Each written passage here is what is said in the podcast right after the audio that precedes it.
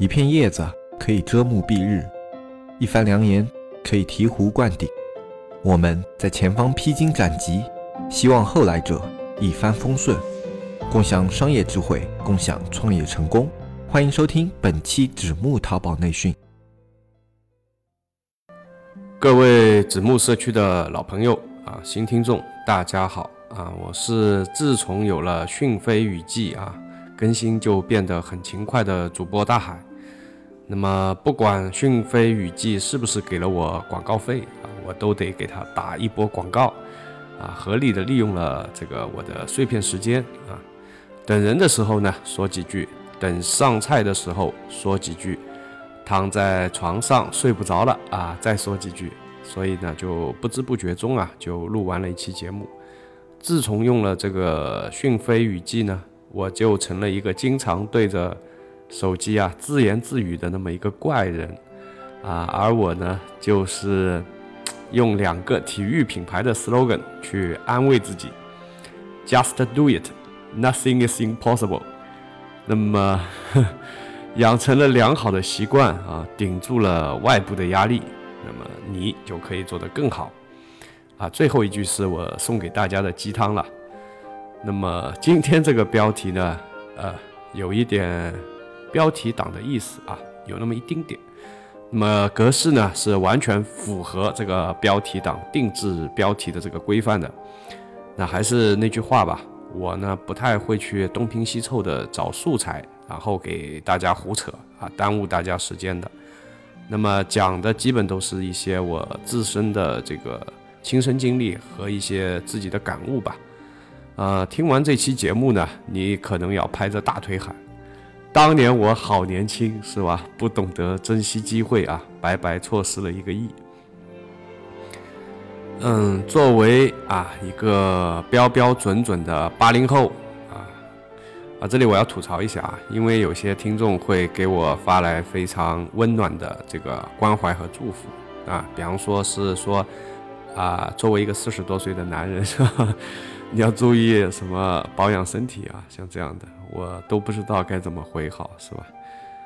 80后同志们，我80后啊。那么在我们20来岁的时候呢啊，就是我们还年轻的时候啊，我们常常会抱怨啊70后的运气太好了对吧，他们买房啊不用买的嘛，单位分的，政府送的啊，他们读大学啊不交学费的嘛对吧，还能够倒过来拿一点补贴对吧，当然要看79的79的也不行啊，他们大学一毕业呢香饽饽嘛，根本就不愁什么找不到工作这种事情啊，他们是那个时代的主宰者，是命运的主人啊，是一群让我们流着哈喇子眼红的幸运儿。当然啦，说了这么一堆啊，什么学费贵啊，工作难找啊，都是无所谓的，都是些假命题。最主要的呢是房子对吧，那么房子在中国啊是一个持续了10几年的热门话题了啊，都不带之一的。为什么这么热呢？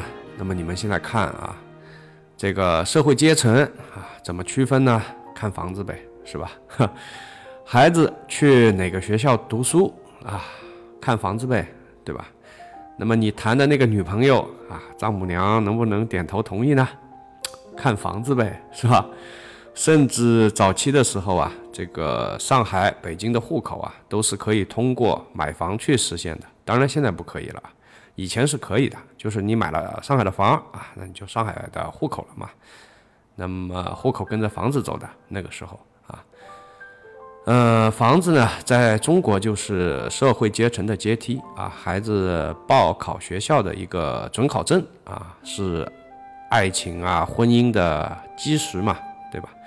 那么1、2线城市户口呢，这个房子也在那个年代也是一个敲门砖啊，所以说有多重要啊，大家心里都有那么一点对吧， A 和 C 之间的数啊。有一句这个推话呢是说啊，假如你想和一个人成为朋友，那么就聊聊房子啊，如果你想跟他成为敌人，那就聊中医是吧，特别是像我这种观念的啊，我估计我一聊中医啊那掉粉一半算客气的。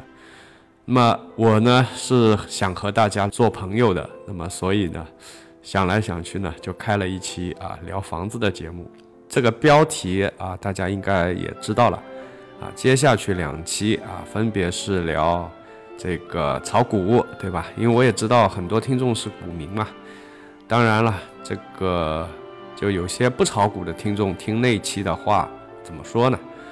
就是你可以当成，因为我相信你早点晚点是吧？有那么一天是要跳到这个坑里去的，你就听听是吧？老韭菜们的吐槽是吧？可能到时候少摔坑吧。我们讲回这一期这一期呢聊房子呢，我是出于增进我们的友谊这么个目的来聊的。那么我就一贯的风格吧，随便扯我所经历的那个炒房的年代。在这个说别人之前呢，我们先来说一说又是大家喜闻乐见的黑泽老师。我之前那期节目也是把黑泽老师拎出来摔了一顿是吧？这期又是他，我不知道他后面的节目会不会报复我那个黑泽老师呢，那么是一个文青对吧？也是一个斜杠青年那绝对不可能是万恶的炒房客的对吧？但是你架不住他运气好嘛上海读个书顺带用创业赚来的余钱买了套房。这个我为什么就能拿出来说呢？因为他自己的节目里也拿出来说了，所以也不存在说未经他人允许透露他人隐私这个问题了。我再另外再补一句因为我对上海是很熟的，然后那个房现在多少钱我也是很清楚的怒赚700-800万呵呵，算是爆了个料这个呢也成为他未来发展成为一个斜杠青年娶到这么个优秀的老婆打下了一个夯实的基础。希望他老婆不听这个节目他们的爱情是纯真的相互吸引，毕竟黑泽还是一个有趣的灵魂有一副帅气的皮囊的。说到这个帅气的皮囊呢，由黑泽主演的这个小电影呢已经上映了。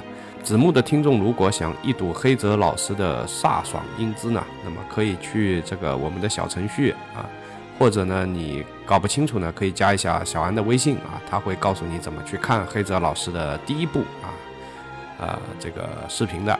那么视频里呢是比较文艺的记录了黑泽以及这个黑泽老师团队的一个构成他们的这个工作的流程分工以及他所做的这个淘宝类目视频里的黑泽呢开会的时候对吧，这个下面的人都是点头称是实际上不是这样的，你们知道吧？所以我说是拍的比较文艺。实际开会不吵起来不打起来已经是万幸了黑泽的这个团队里的人是不怕他的因为他是一个非常和善的人然后呢黑泽老师这个我们就不黑他了吧，好吧。然后呢他前段时间跟我说他压力很大为什么？我说你为什么压力大？他说他所从事的这个类目这个淘宝里面的 top 10有2个加了社区了然后我就安慰他，我说你别怕这个是别人对你的认同对吧？那么如果你觉得有压力我教你个方法你这么想嘛，如果他线上做的比你强，那么你就这么想，你说你线下比他强嘛，那万一他线下也虐了你怎么办呢？我说那你就想嘛，对吧？你长得比他帅嘛这个开个玩笑了其实呢自打认真做这个社区开始因为我之前是不认真的，之前这个也不能讲不认真吧，之前这个社区其实开这个节目之前我是打算这个就是内部的公司里面的人听着玩玩的，也不是说想要去面对这么多听众的。然后呢后来就发现听众越来越多嘛，那我觉得确实应该认真的做一下。当时呢我是觉得可能会有很多那个中大型卖家的我有这么一个幻想，因为我对这个市场不了解，但后来发现一个简单的逻辑，就是说中大型卖家本来在卖家群体里就是少数，所以说正常情况下他们就是人数不会太多的但是呢随着现在加进来的这些卖家，因为我们都会登记资料的那么我们当初的这个幻想或者说设想呢，也在慢慢的越来越接近于现实。这个想想还是蛮激动的，反过来也是鞭笞着我们必须要把这个内容越做越精，越做越好，不能辜负了大家对子木的一个信任不好意思，这个跑题了说的有点远了。那么刚才我们说到黑泽炒房，对吧？那么我们再说回来我们说这个黑泽为什么会买这个房呢？那如果当时的他一心只读圣贤书，两耳不闻窗外事，那么也就没有今天的黑泽了，对吧？此话怎讲呢？黑泽不是个情怀青年嘛，对吧？钱看的不是那么的重的文艺青年都这样。那么这个是有前提的，他如果不是炒了那么几套房子，对啊，他不止炒了一套如果他不是炒了那么几套房子那他就不会财务相对自由了。那么财务不自由这个情怀能坚持多久在一定程度上要看他的这个财务状况了。所以呢黑泽呢其实也算不上一个炒房客了，顶多算是一个投资，而正好呢他是我们熟悉的人也为难他了，每次说什么话题都拿他做个引子拿出来算一顿。那么接下来呢，我们来讲一讲我所遇到过的一个温州人的一个真实的一个炒房的故事。温州炒房团呢，也是在那个风起云涌的年代名声鹤立的。那么我早期的节目里有说过，我是在上海的张江混的。那个时候呢，上海也没房子又要给自己解决住宿问题，又要给员工解决这个住宿问题。所以呢肯定要去租嘛，想着自己也是个老上海了，是吧？然后再跑到那个中介公司去付这个中介费，又觉得亏，是吧？所以就动用了一些人脉资源吧，帮我介绍一些手头上有房的那种炒房客那我一朋友还真帮我推荐了一位。这个事情呢，距离现在都要10多年了那一天的景象我还是历历在目的。当时呢，我朋友跟我说张江的一个楼盘叫广兰名苑这个房东呢现在正好在这个几栋几零几，让我马上过去他人正好在。那么我就去了跑到那个房子门前推开门，看到里面一堆人，全是这个装修工人那装什么修呢？做隔断呀，就是把那个3室2厅的隔成那种什么5室6室的，这样隔，反正厅肯定是不可能有的嘛，就是留个过道就行了，这个上海的朋友肯定都知道的。那么隔出更多的房间就可以分开出租拿到更高的这个租金我在里面转了一圈，没看到房东这个大热天又不想跑上跑下的去找，然后呢我就在客厅里喊了一嗓子，我说房东在吗？然后就有一个赤着脖穿了条短裤衩脚下呢是一双拖鞋，皮肤是黝黑黝黑的很壮一个中年人就应了一句我就是。我当时是愣了一下的，怎么看都像个装修工人是吧？不过也很巧跟那个写故事书一样，当天晚上我就在张江的一个饭店就遇到他了，在古桐五村门口的一个饭店我就遇到他了，衣服换了澡也洗了，干干净净去吃饭，气质完全就两样了。这个走出去的时候我还故意的看了他一眼开了一辆奔驰就完全两个人这就是我对温州人留下一个很好印象的一个奠基人吧。怎么说呢？上得了厅堂下得了装修工地，导致我后面的这个合伙人，对吧，以及身边的一些朋友基本上都是这个范儿。那么优点呢，是站在一个家庭的角度来讲他们可以赚取不少的财富，但是呢，如果站在一个社会的角度来讲啊，他们又很难成为某些行业的王者啊。但是毕竟嘛，社会不需要那么多的王者，而每一个家庭呢，都需要有一个殷实的一个守护者。这聊哪去了？又跑题了啊！我们说回来，我当时呢就问那个房东啊，我说房东你好啊，我想租个房子。能不能帮我介绍一下你手上的这些房子？啊，房东一边掸着身上的灰啊，一边跟我说：“这一栋和后面的那栋你自己看啊，这两栋都是我的。”这个什么概念啊？我现在不太确定了啊，因为时间隔得太久了。广南名苑一栋是12楼，我好像记得，一共是12层，一层2套啊。那么一套啊，广南名苑都比较大的，一套要100好几十平。当时买的话，这个价格应该在100到130万之间一套。那么你再早一点买，当然更便宜啊。就是我当时去问的时候，是100到130万一套。另外就是刘德华啊，也在这个小区里投资了。那么现在的价格呢是，应该是在700多万到900多万之间，看面积的。那么就我知道的，社区里有张江混的小伙伴啊，那么张江我现在去的也不是很频繁了，这个价格呢是我估的，应该8、9不离10吧。那么如果有什么偏差的话，那么也欢迎你在节目下方给我留言啊，跟我透露一下最近的这个价格。那么就说当年这个价格吧，这个温州炒房客啊，当时买那么多的房子啊，我吓得下巴都掉下来了，很惊讶嘛，对吧？他哪来那么多钱呢？啊，后来呢，我也就顺理成章租了这个炒房客的房子啊。交租金的时候啊，我也会跟房东聊聊天什么的。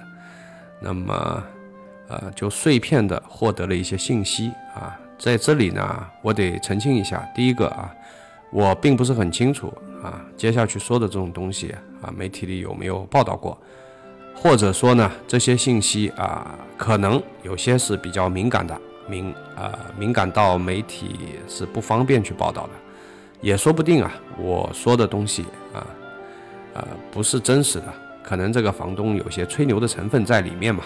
反正我就这么一说，你们呢就全当是细说啊，你就这么一听啊，当听个故事。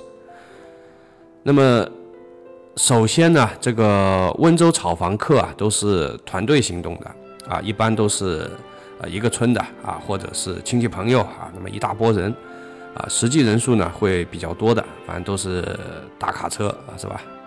一车一车的拉过来啊，实际操作起来不会说像我接下去说的那么简单啊，我呢只是说举个例子，但是呢操作的逻辑是一样的啊。我们就打比方说，一个村啊有3个人啊要去上海炒房子，然后呢这3个人分别是这个 ABC。 在2000几年的时候啊，上海的房价几乎是每年都会差不多翻一番吧。啊，我记得龙阳路的房子啊，当时啊我去上海的第一年3000一个平，张江的房子啊我刚去的时候呢1000多一个平啊。也不是很遥远啊，2000几年的时候，01、02。那么现在呢，都是要大几万啊，像汤臣的这种盘呢，都要9万多啊，10万啊，这么样一个价格，一个平方。那么涨的这个速度有多快啊，可见一斑。因为你其实到了像17、16、17、18就涨得很，就后面就涨得很慢了嘛，主要是前面涨得快。所以当时这个增长的速度有多快，可见一斑了啊。那么我们还是说回来，首先假设 A 用20%的首付价买下一套价值100万的房子，那么一共需要多少呢？20万，对吧？这个20万呢是由 ABC 3个人凑的啊，也就是每人7万不到。那么产证呢是写 A 的名字啊。买下来一段时间以后啊 ，A 把房子抛给 B， 然后估价是多少呢？比方说180万。问题就在于说，如果你要估180，这个银行不一定会过嘛，是吧？但是呢，这个银行的评估员也是人嘛，有人的地方就有沟通，有沟通的地方就有余地可以商量，可以商量的环节呢，大家可以去脑补一下，这个敏感了我就不说了。那么就这么一个简单的操作，等于是空手套白狼，从银行的账户里提取了80万的低息这个现金。这个80万怎么用啊？前面已经介绍过了，是吧？又可以滚成4套房子啊。所以说楼市的价格如果依然是快速增长的话，那么这个4套又会变成16套，16套又会就越来越多嘛，所以才会导致说到后面这个搞了那么多房子那我这个例子呢，举的是稍微有点极端的但实际上就是温州当时去炒房的缘由我记得是有一个温州的一个报刊的还是一个杂志的一个编辑，由他带起来的，因为当时要去拉一些广告。然后慢慢的发展成他回到那个温州去做宣传上海的房子很便宜什么什么的。然后呢，再加上温州人的手上的这个资金还是有的，而且比较多，所以其实是不是说是20万，不是真的是这样我只是举个例子。另外一个就是说，当时你们现在听的可能会觉得奇怪，怎么会首付20%？这个都算客气的更低的都有当时就这个行情，首付20%就是可以买的，而且如果你团队够的话，实际上还是有蛮多的谈判余地的。那么这样听起来是不是觉得很恐怖那么回过头也就解释了，说他当时怎么就买了那么多首先第一个，钱不是他一个人的；第二个，这个钱他是滚出来的，并不是说所有的钱都是他的，有相当一部分的钱是银行的。那么然而他们在实际的这个操作过程当中呢，也不会说所有的这些房子都压在自己的手上。行情好的时候，为了控制风险以及回笼资金，他们也会择机卖掉一些，对吧？然后这样去降低自己的风险。那么媒体呢，常常喜欢把这个炒房客渲染成一种什么什么一群五大三粗大字不识几个，大金链子挥金如土这种傻大粗形象。那么虽然呢，现实情况有一部分人也事实是如此的但是呢，有一点因为我是浙江人，我很清楚这个温州人是比较特殊的一群人特别的团结温州人那么大家出来炒房分工也很明确五大三粗的大金链子就去帮着把这个房子做隔断做出租或者做一些比较粗的活。而博学多才的，他们就负责在外面呢看楼，对吧？扫楼做好布局，做好风控。那么这些人呢，不论是胆魄还是学识都应该算得上是人中龙凤了。但不知道为什么媒体总喜欢把他们描绘的，还不如个普通大妈这种形象。那么这里呢，我要说一个就是可能大家不太知道的一个细节，就是说。当年如果你从这一群炒房客手上去买房子，你如果是选择现金支付，当然很壮观了，对吧？如果你选择现金支付，那么这个价格呢，会比这个刷卡要便宜很多那我也问过说你们为什么这么操作？因为当时他正好是收完我这个房租以后他有一套房子要出手了。而对方就是因为有一个便宜，所以呢走现金相当壮观然后他就不止他一个人嘛，另外还有他的同伙一起去搬钱那么我说为什么这样呢？烦不烦？而且有风险很危险，对吧？那么他说呢，是怕银行去监控他们去监控他们的这个资金来路虽然呢说是现在不查，但是保不准哪天秋后算账，是吧？有点像我们这边搞刷单，是吧？非常谨慎实际上。所以呢，请允许我再夸他们一句看着是五大三粗，实际是胆大心细，也活该他们赚了个盆满钵满，是吧？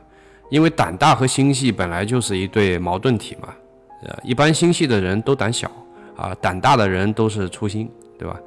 所以胆大心细呢，你放之四海皆准的。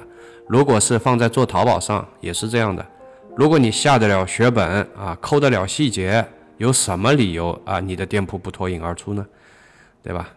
这期我们就不讲淘宝了啊，说回炒房呢，就是假如房价一直涨啊，一直这么不停的涨啊，这个赚钱的模式几乎是傻瓜式的。虽然那几年总体来说啊，房价一直在相对是快速的增长，但是啊，在整个楼市的发展过程当中啊，也不是说一直扶摇直上的。打个比方啊，2008年的时候，很多上海的楼盘都打出了个标语啊，我不知道大家还记不记得啊，买房等于爱国。这个相信啊，有很多听众在媒体里也听说过了啊。那我呢是亲眼目睹的，也是亲身感受到了。当时的情况比媒体报道的可能还要惨烈，确实是有一些小的这种炒房客也是倒掉了，没有仔细调查过市场的媒体人呐，他们就用耸人听闻的标题说啊，大家喜闻乐见的标题，什么炒房客资金链断裂，大量破产，什么非常惨，反正就是。那么，可能是因为大家对这批人深恶痛绝吧，所以他们现在落得个如此下场，也是什么替天行道啊，什么伸张正义是吧？但是真实的情况又如何呢？那我也去问过，对吧？因为他们温州人都团结嘛，你问一个几乎是问了一大批了，所以他们当时是这样说的啊，倒下的只是个别的个体的。或者说是极度贪婪的这种炒房客，把资金绷得太紧了，如果是这种团队的啊，这种有计划、有规划的这种炒房客啊，也不能说毫发无伤吧。那就我知道的啊，绝大部分的炒房客啊，全身而退，啊，凯旋归村是吧？赚得个盆满钵满。所以这个跟媒体当时宣传的也有一点那么有那么一点不一样啊。2008年呢是美国次贷危机爆发的这么一年啊，导致了一个全球的金融危机啊，当然是会殃及到这个中国的房地产的。那么别的城市我不了解啊，但我知道这次危机又导致了一个非常搞笑的事情，就是上海的公务员是吧，被迫成了一批抄底的炒房客啊。照我一个上海公务员朋友的话说，就是付出总是会有回报的，但是在2008年的时候，他可不是这么说的啊。2008年的时候，他愁眉苦脸的，对吧？跟我吃饭，反正呢，在这个饭桌上就跟我吐槽，他说他想要在他这个局子里啊继续混下去啊，哎呀，不买房不行了呀。其实呢，也不能说是强制的。因为没有任何的文件，对吧？没有下发任何文件，没有说啊公务员必须买房啊，有指标没有？但是人民日报都说了呀，买房等于爱国呀。所以呢，他们局的这个局长看完以后，第一时间响应号召，一拍桌子，买了几套。这里大家可能现在觉得哇这么有钱是吧？怎么可能一口气买几套？不是说他们有多少有钱的，因为在08年的时候啊。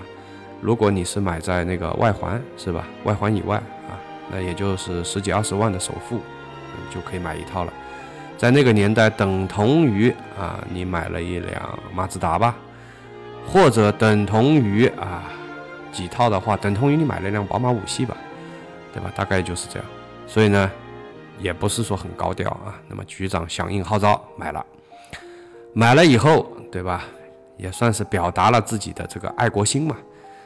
那副局一看，我靠，老大都买了，那只能咬咬牙咯，一拍桌子，也跟着去买，对吧？副局买了，正科一看，我去，一咬牙，一跺脚，一拍桌子，也跟着去买，反正就这么推下去，推到我兄弟身上了，怎么办呢？买了就表了自己的爱国心融入了这个圈子，不买呢也不是说不行了，反正从此就不是一个坑的战友了。房价跌了不能相互安慰了，对吧？涨了也不能一起开心庆祝了。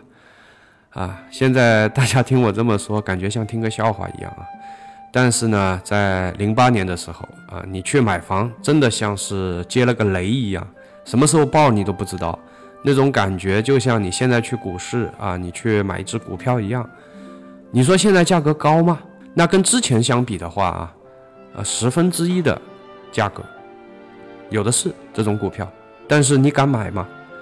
啊，当时大概也就是这么个情况啊。我那个朋友纯粹是为了啊表一下决心啊，表一下爱国心，所以呢啊房子买得很偏啊图便宜嘛，对吧？滴水湖啊，买在滴水湖，价格那叫一个巨便宜啊，10万出头就搞定了。那么距离现在其实也还好，也不是很远，2008年对吧？那么上海的朋友应该是知道的，当时是怎么样一个情况啊？这个被迫的炒房客啊，之后呢也得到了回报。聊到这儿呢，有一句话我想必须要说一下了啊。这个今天我们呢是聊的一个炒房的趣事啊，并不是建议大家去炒房的。你包括啊，我上面说的这个温州炒房团是吧？他们怎么样从这个银行里面是吧滚出来，把这个钱滚出来？你现在也做不了嘛，因为现在一个限购是吧？当年是不限购的，你现在买下以后多少时间是不能卖的。第二个，你现在不可能这么低的价格，你杠杆效应没像以前那么强了。那么我们单纯是为了聊着玩的啊，我也不是这方面的专家，我也是道听途说。那对于房价呢啊，我是有自己的一些理解吧。那反正就是节目里随便拿出来说的啊，所谓的这种专家的意见啊，我也很喜欢听的。啊，比如说像之前一直说啊房价有泡沫是吧？啊，我们的这个郎咸平老师自己一边喊着啊泡沫啊，自己摩尔吧唧的在上海买了一大堆房子啊，或者说直到今天啊依然觉得房价还可以涨，对吧？啊，我们的任志强老师死多头啊这个词啊灌在他头上是一点都不冤啊，或者说性格啊，做事风格啊，跟那个黑泽老师很像的这个潘石屹老师，对吧？啊，这些老师都有很多精彩的论调啊，都很好玩，都很有意思。